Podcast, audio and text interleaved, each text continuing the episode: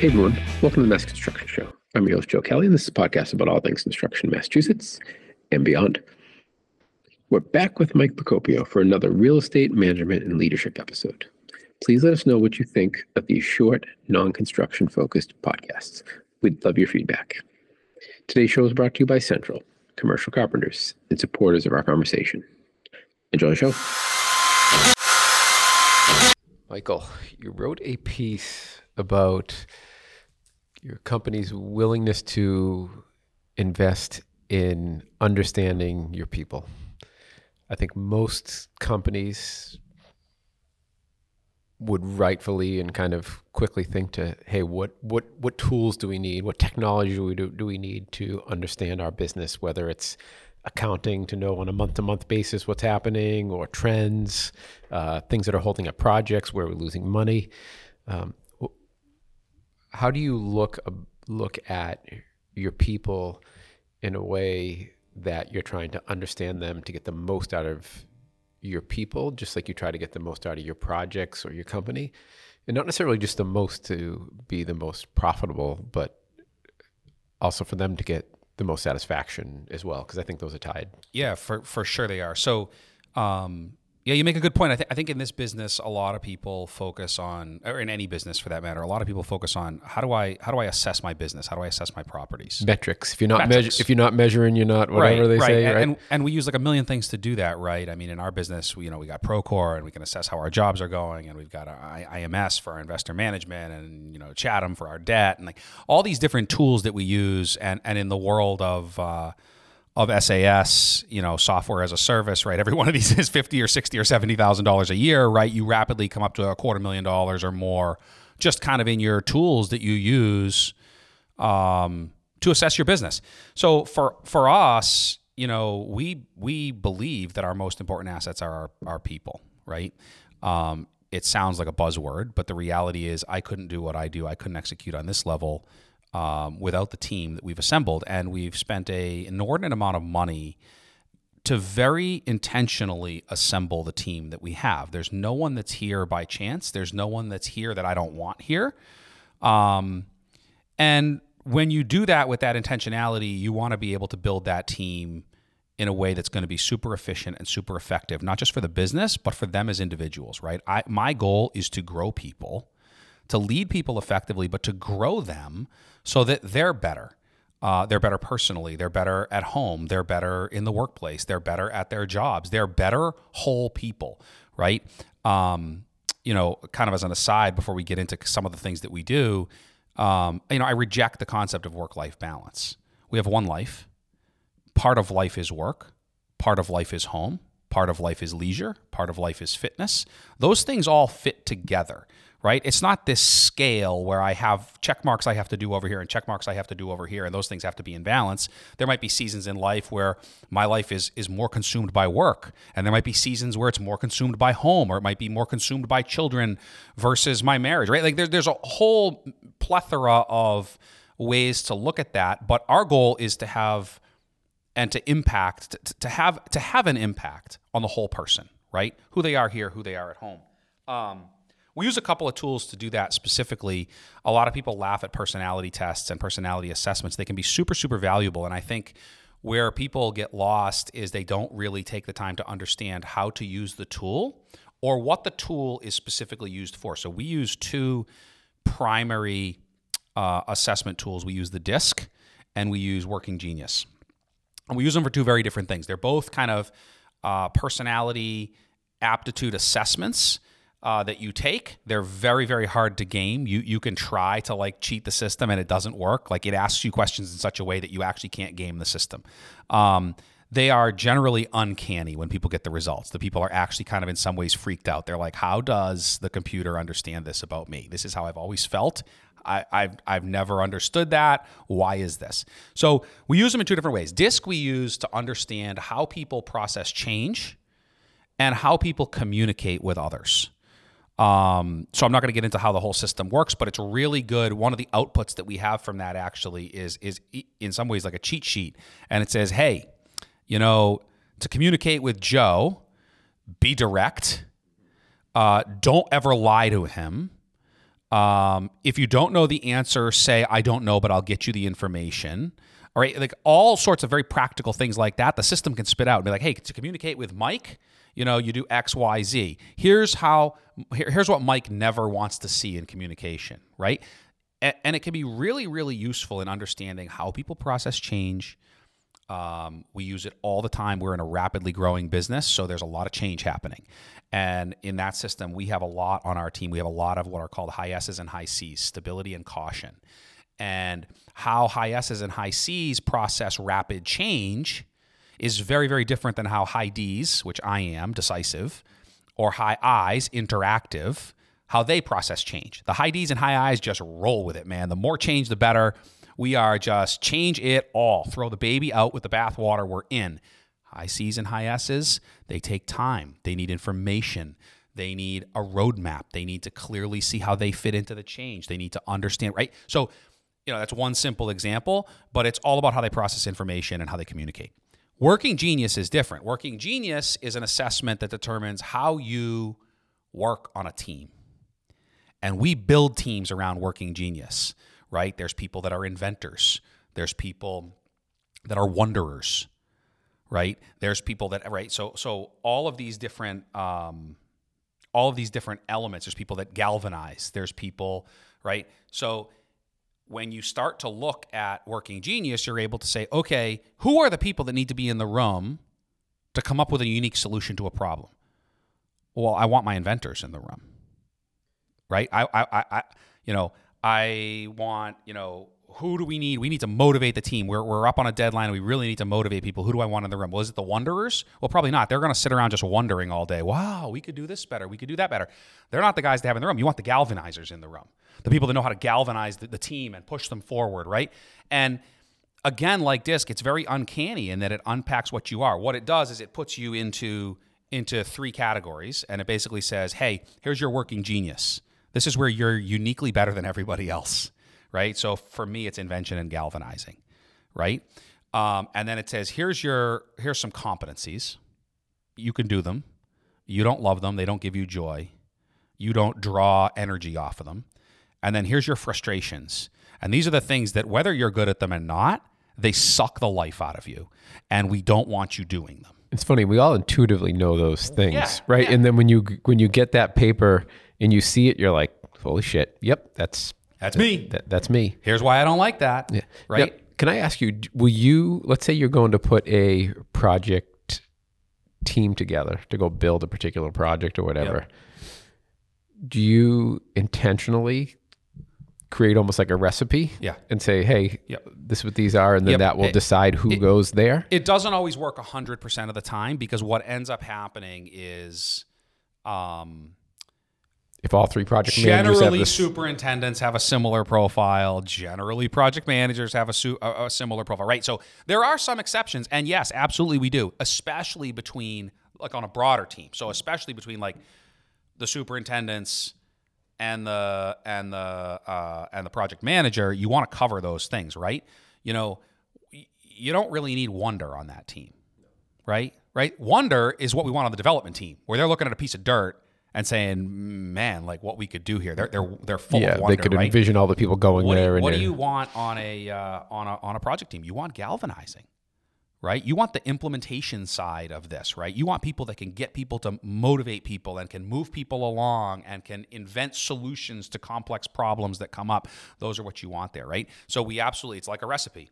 And we'll we'll sometimes look at dysfunctional teams and we'll say, well, here's here there's no inventor. This is why they can't solve problems. There's nobody who actually is solving the problem. Like they're all very good at what they do yeah, give me directions that I can need go an do. it. inventor Yeah. Mm-hmm. on the team, right? So you know it it it's impactful when you if, if you're going to be diligent and deliberate about building teams, you have to use this kind of stuff. You have to invest in it. So when people come on Team Procopio, they're absolutely getting both of these before they're ever hired. So we use this as part of the hiring process. Um, the first thing they're going to get is DISC. That's going to get unpack kind of how they think about things, and we're going to be able to see see a lot about who they are and how they're going to interact.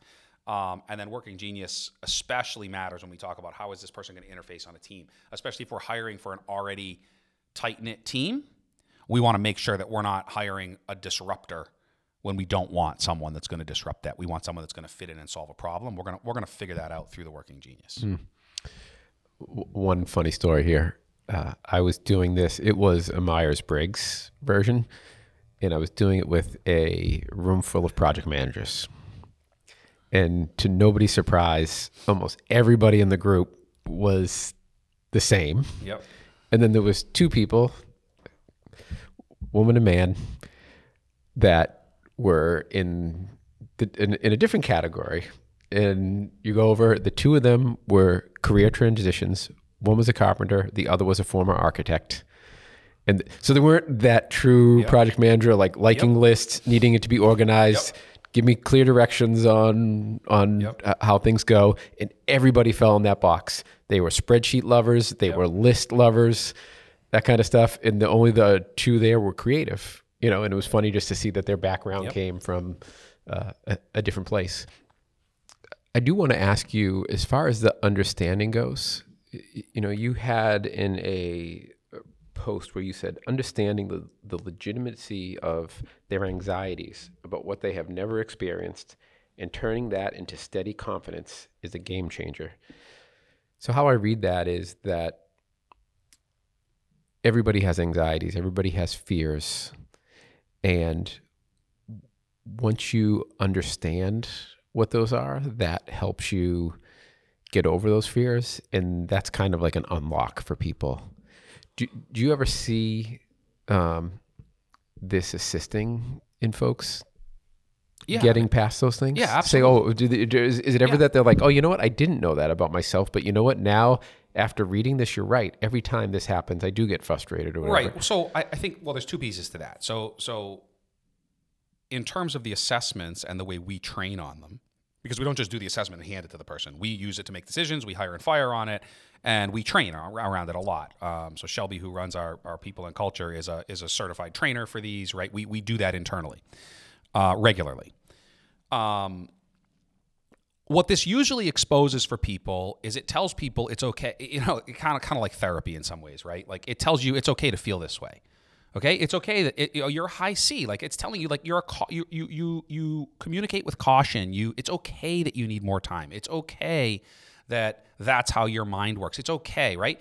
A lot of times people bear a lot of unrealistic expectations like you, know, you take me. I'm radically different from a high c personality right? In a lot of organizations, my high C project manager might feel a lot of pressure because they don't respond to situations like me, mm-hmm. right? They're going to feel a lot of pressure. Well, that's not how can Mike would do it. it, right? see it. Well, we're totally different personality types. It's okay that you're different from me. It's okay that you respond to information differently from me, right? We're going to respond differently to that information. So I think what this does is, to your point about helping people get over some of those anxieties, this gives them a roadmap, like we talked about with any other rules. This gives them a roadmap to where it's okay that they're like this, right? None of this is negative, right? It's not a good thing or a bad thing that you're a high C or a high D or that you're an inventor or a wanderer. It's just who you are. How do you now fit on the team? And how are we able to use what you previously thought might have been a handicap? Well, I'm quiet. I don't like to be in front of a crowd. I'm, I'm not high I interactive, right? Well, how do we how do we use that as a as an advantage? That's not a disadvantage. It means you're good at something else. And we're going to find that and we're going to unlock that through this process, which is going to free you to really perform, right? Don't live inside of someone else's expectations. Don't don't sit there and think, "Well, I need to I need to communicate or be the public face the way Mike and Brian are." Well, that's different. We we are very unique personalities. That's why we're good at what we do. Right? You know what I'm not good at? I'm a terrible project manager. I was one. Hmm. I'm a terrible project manager. You know what gets lost? All the details. Yep. Right? I look at the building. I'm like, building's up with success. I don't know where the budget was. I don't know who. I don't know whether it was on schedule. or not. Right? Legitimately, I mean, I was a project manager. I was a terrible project manager because I'm not. I'm, I'm way too big picture to effectively do that job. Yep. Um, it's not a good thing or a bad thing. It's just understanding what we're good at, and this is a tool that really helps us to do that.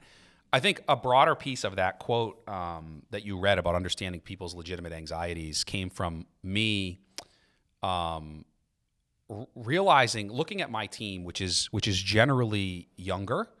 Um, as we've grown, we have some some uh, mid career professionals here, but most of this team was homegrown. A significant piece of this team came with me from the single family world into institutional multifamily and larger construction and development.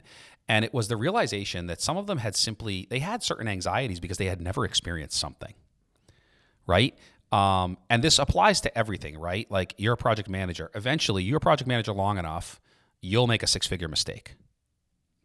You will. You might make a seven figure mistake, right? It, it, it, it is statist- it's, it's just statistical probability. You're going to at some point in your career. Um, until you've done that, you have a certain anxiety about it. Once you've done it and it's in the rearview mirror, number one, you're never going to do it again. But number two, that anxiety has come down a little bit because you now have confidence in navigating that situation, right? You've learned from that situation. Um, maybe it's not a mistake. Maybe it's just experiences that there's anxiety about, right? Maybe you're a project, a new project manager. You've never closed out a building and you've got anxiety about what turnover looks like. I don't know. I've never done this. I've never handed this off to an owner. Um, maybe it's uh, you know a new development PM that's never put debt, never had to close a loan, never had to review loan documents. Like, what is it when you get handed 600 pages of loan documents and you're the guy that has to take the lead on reviewing them, right? There's a certain anxiety around that. Um, if you think about the times we're in now. Um, we a while ago looked at this maybe six eight months ago when the economy started to turn and we knew that there was going to be significant you know rate changes and like disruption in the industry we were joking that that uh, my dad myself and neil were the only guys in real estate development in the last downturn in our office of 50 people right there's other people that worked through that they weren't in like the development capital markets kind of role that we're in here now and that was kind of a wake up call to us to be like, hey, guys, you need to shepherd the team through this. They've never experienced the downturn. They've only experienced deals that made money. They've never experienced a deal that was a, that, that, that, lost money. They've never had to walk away from a deposit just because it was the right thing to do, even though you were walking away from three hundred thousand dollars and saying we're we're not we're not going to do this, right? Um, and you could even take positive things, right? There's team members that have never you know never won an award, right? And now, now maybe there's anxiety around like, what am I supposed to do? Like, I just won this award. I have to go up on stage. I have to receive. It, it, it, it can extend to every area, but it, we've kind of had a wake up call of how do you take these anxieties that are legitimate? It's perfectly legitimate for someone who's never worked in real estate through a downturn to be to be anxious about what the world looks like right now, right? How do you take that? Speak to that anxiety, calm the anxiety, and harness that same mental energy that was going into those anxious thoughts around that. How do you harness that and turn it into confidence? Because that's the secret sauce. Now you've taught someone how to be confident in the face of adversity or be confident in the face of anxiety or unknown situations. That person is now going to be a game changer for you. That's what moves the needle. Yeah, it's funny. The reason that sentence resonated with me, I don't even remember what post I had pulled it from, but I kind of lumped it into this this post because of the you know employee assessment, but it resonated with me more on the um, success, the anxiety that people have with success, because it's obvious for people to be okay. This person's nervous; they never told, turned over a building before. This person's nervous because they you know whatever uncomfortable situation that never been sued. Never had to never yeah. had to go to a deposition right? Like that's yep. part of life in this business but like people haven't done it. Yeah and everybody's going to look at that and say yeah that makes sense. That person's nervous. But that person just won an award. Or they have the, you know they are now a project executive. These are all things where like oh these are wonderful things these are good things. Why would they be nervous? They just got a promotion. They just got an award. Well when you're in a place that you've never been before whether that's a good place or a bad place, that can be really uncomfortable or anxiety provoking, whatever the right word is there. And I think realizing that and saying, like, okay, let's understand that even though everyone's saying this is great and everyone's running around being a cheerleader for this person, this person's actually probably in a bad place and needs to, you know, need some attention. I thought I thought that was astute. And um, and I think often gets missed. So yeah, that, that's I, why I, I kind of liked it. Yeah, I, and I, I agree. I mean, I, I think a lot comes down to our ability as leaders to come alongside our people, meet them where they are, and in many cases, I think the secret to leadership is giving something that you were never given. Now, some people had the privilege to come up under phenomenal leaders, right? There's there's people that worked for Jack Welch. There's people, right, it's always out there. But I think most of us as leaders had to push through bad leadership at times. And the secret is how do we give those that we're leading what we didn't get? Right? How do we understand how to meet them where they are and really really do what it takes to level them up. Um, I wouldn't change my team for the world, right? There's a lot of homegrown talent here. There's been a lot of pain along the way, but when you when you are able to actually grow and shepherd those homegrown team members, they're the most loyal. They're the most committed. They're the most engaged in what they're doing and in their own success. And if you're able to give them a piece of the upside, either emotionally or actually, tangibly, um, that that's how that's how you build truly effective teams, right? And understanding how they interact with their coworkers, what they need, um, goes a goes a long way because you're not just clumping people together and saying go sit in this trailer and do this job. You're actually building a team, a real team um, around data, and then you're sitting, be able to sit back and watch that team do what it's supposed to do and function properly. Um, it's impactful. It makes a difference. It's funny. I working with Wentworth to do something on leadership, a dean's panel they're putting together, and I had posted on Instagram that I was interested in, you know, who were some people that they would consider great leaders in the construction industry. And someone from your company responded. Uh, I'm not using names because I don't know if they'd w- want that to, but it was interesting. They mentioned two people at your firm that I wouldn't have picked, or not, not that I wouldn't have picked. I don't know anybody enough to decide who's a good leader, but not what, because he said Procopio companies and then I was like, you know, well, who are we talking about here? Yeah, there's You a know, bunch of us. yeah, you know, and you know, you might think he's coming back with you or Greg or something Yeah, like yeah. that, and it wasn't. yeah, And I was like, that's pretty good. that's great. you know. That's great. Um, so that uh, that says something to what you Yeah. what you have here. That's great. That's good. That's good to hear. I mean, I, I genuinely look at my job primarily as creating leaders. That's that's what I try to do every day, right? And if I can do that successfully, then we'll be successful. Can I ask you, and I'll give you a minute to think about this because I'll give you an example of what happened with me, and I think you'll see where I'm going with it. But was there anything that you saw in your um, results of either of those that made you realize that you might have been managing people incorrectly? And I'll give you my example, so, and also give you a minute to think about it. Um, my re- results said probably I'm probably going to be similar to you. One of them with it was you thrive in chaos, right? Which is counterintuitive, but I don't know why. That's just like that was it, and it was very clear in the results that um, when you're managing me, don't tell me what to do. Tell me what you want. What's your end result? Say, hey, I need this to get done and I want that and I will go do it.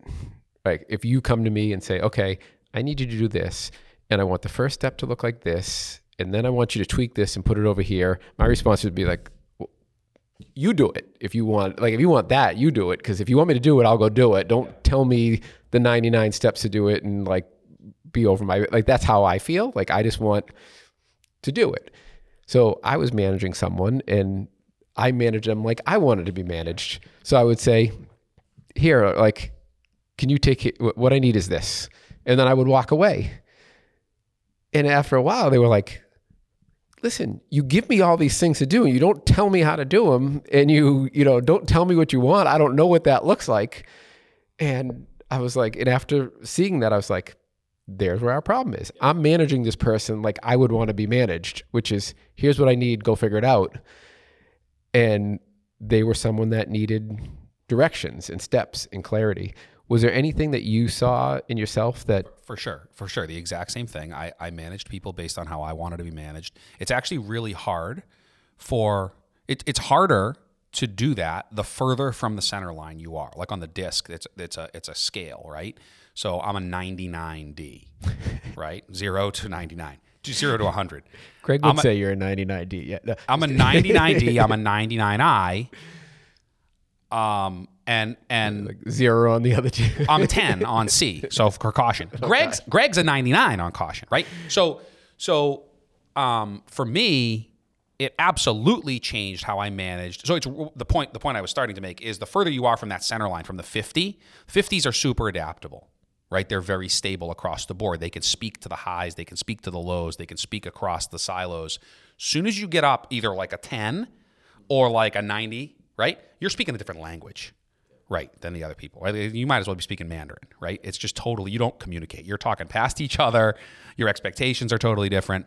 So for me, the, the real impactful piece of DISC in particular was how I communicate with my high S's and high C's, which is the vast majority of my company, how they need to be managed. And a lot of it comes down to communication and pace, right? Me, I decide to make a change, I roll the change out immediately.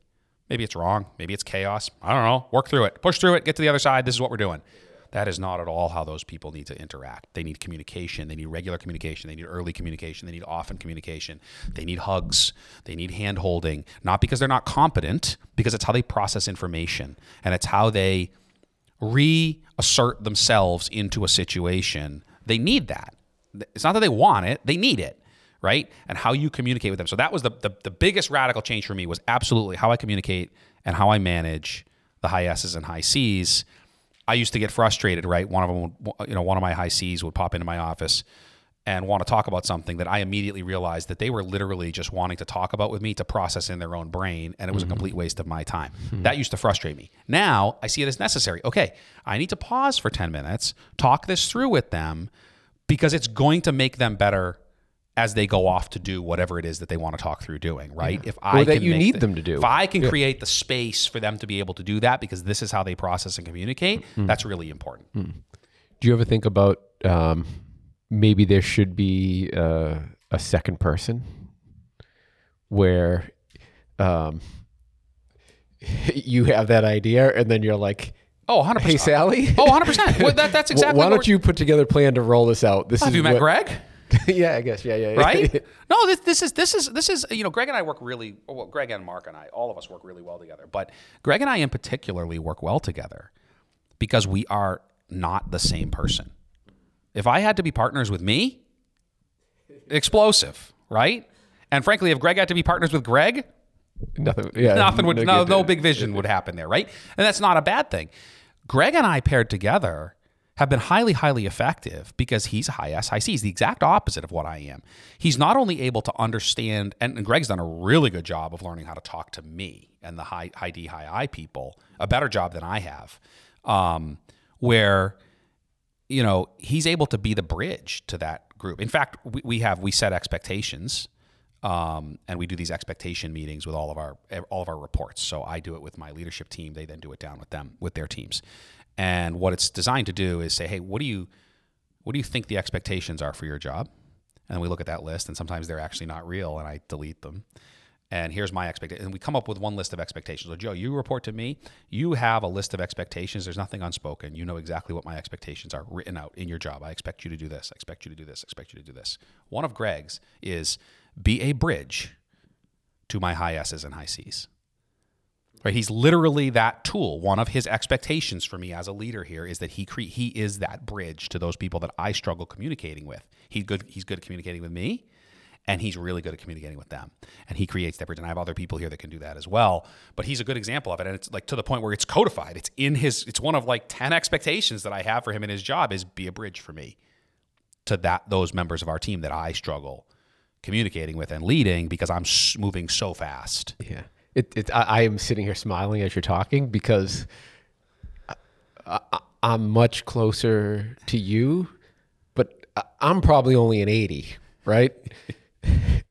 and even even for me, I'm sometimes like, all right, he needs to fucking chill out, and and, and I'm fine with absolute chaos, but I'm like, he's to just slow it down a bit because we're, we're, like, you know, and that's from someone who just like has no problem with rapid change and chaos or whatever. And even I'm like, all right, fucking, you got to pump the brakes yeah, a little, bro. So like, fast, move fast, just leave it in the wake. And right, it's it's it's a it's a high D. Right, it, frankly, it makes for a good CEO.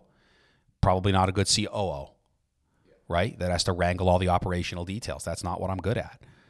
I'm good at being the visionary and I'm good at running to the goal and I'm good at galvanizing everybody else and motivating everyone else and casting the vision. Am I the guy you want responsible for the details? Absolutely. Immediately not. no. Yeah. Me too. Immediately no. Yes. Yeah. No, no, no, no, no. Actually, if Greg is ever kicking around this office today, we should bring him in for five minutes and we'll we'll, we'll hit record and I think we'll get some entertainment.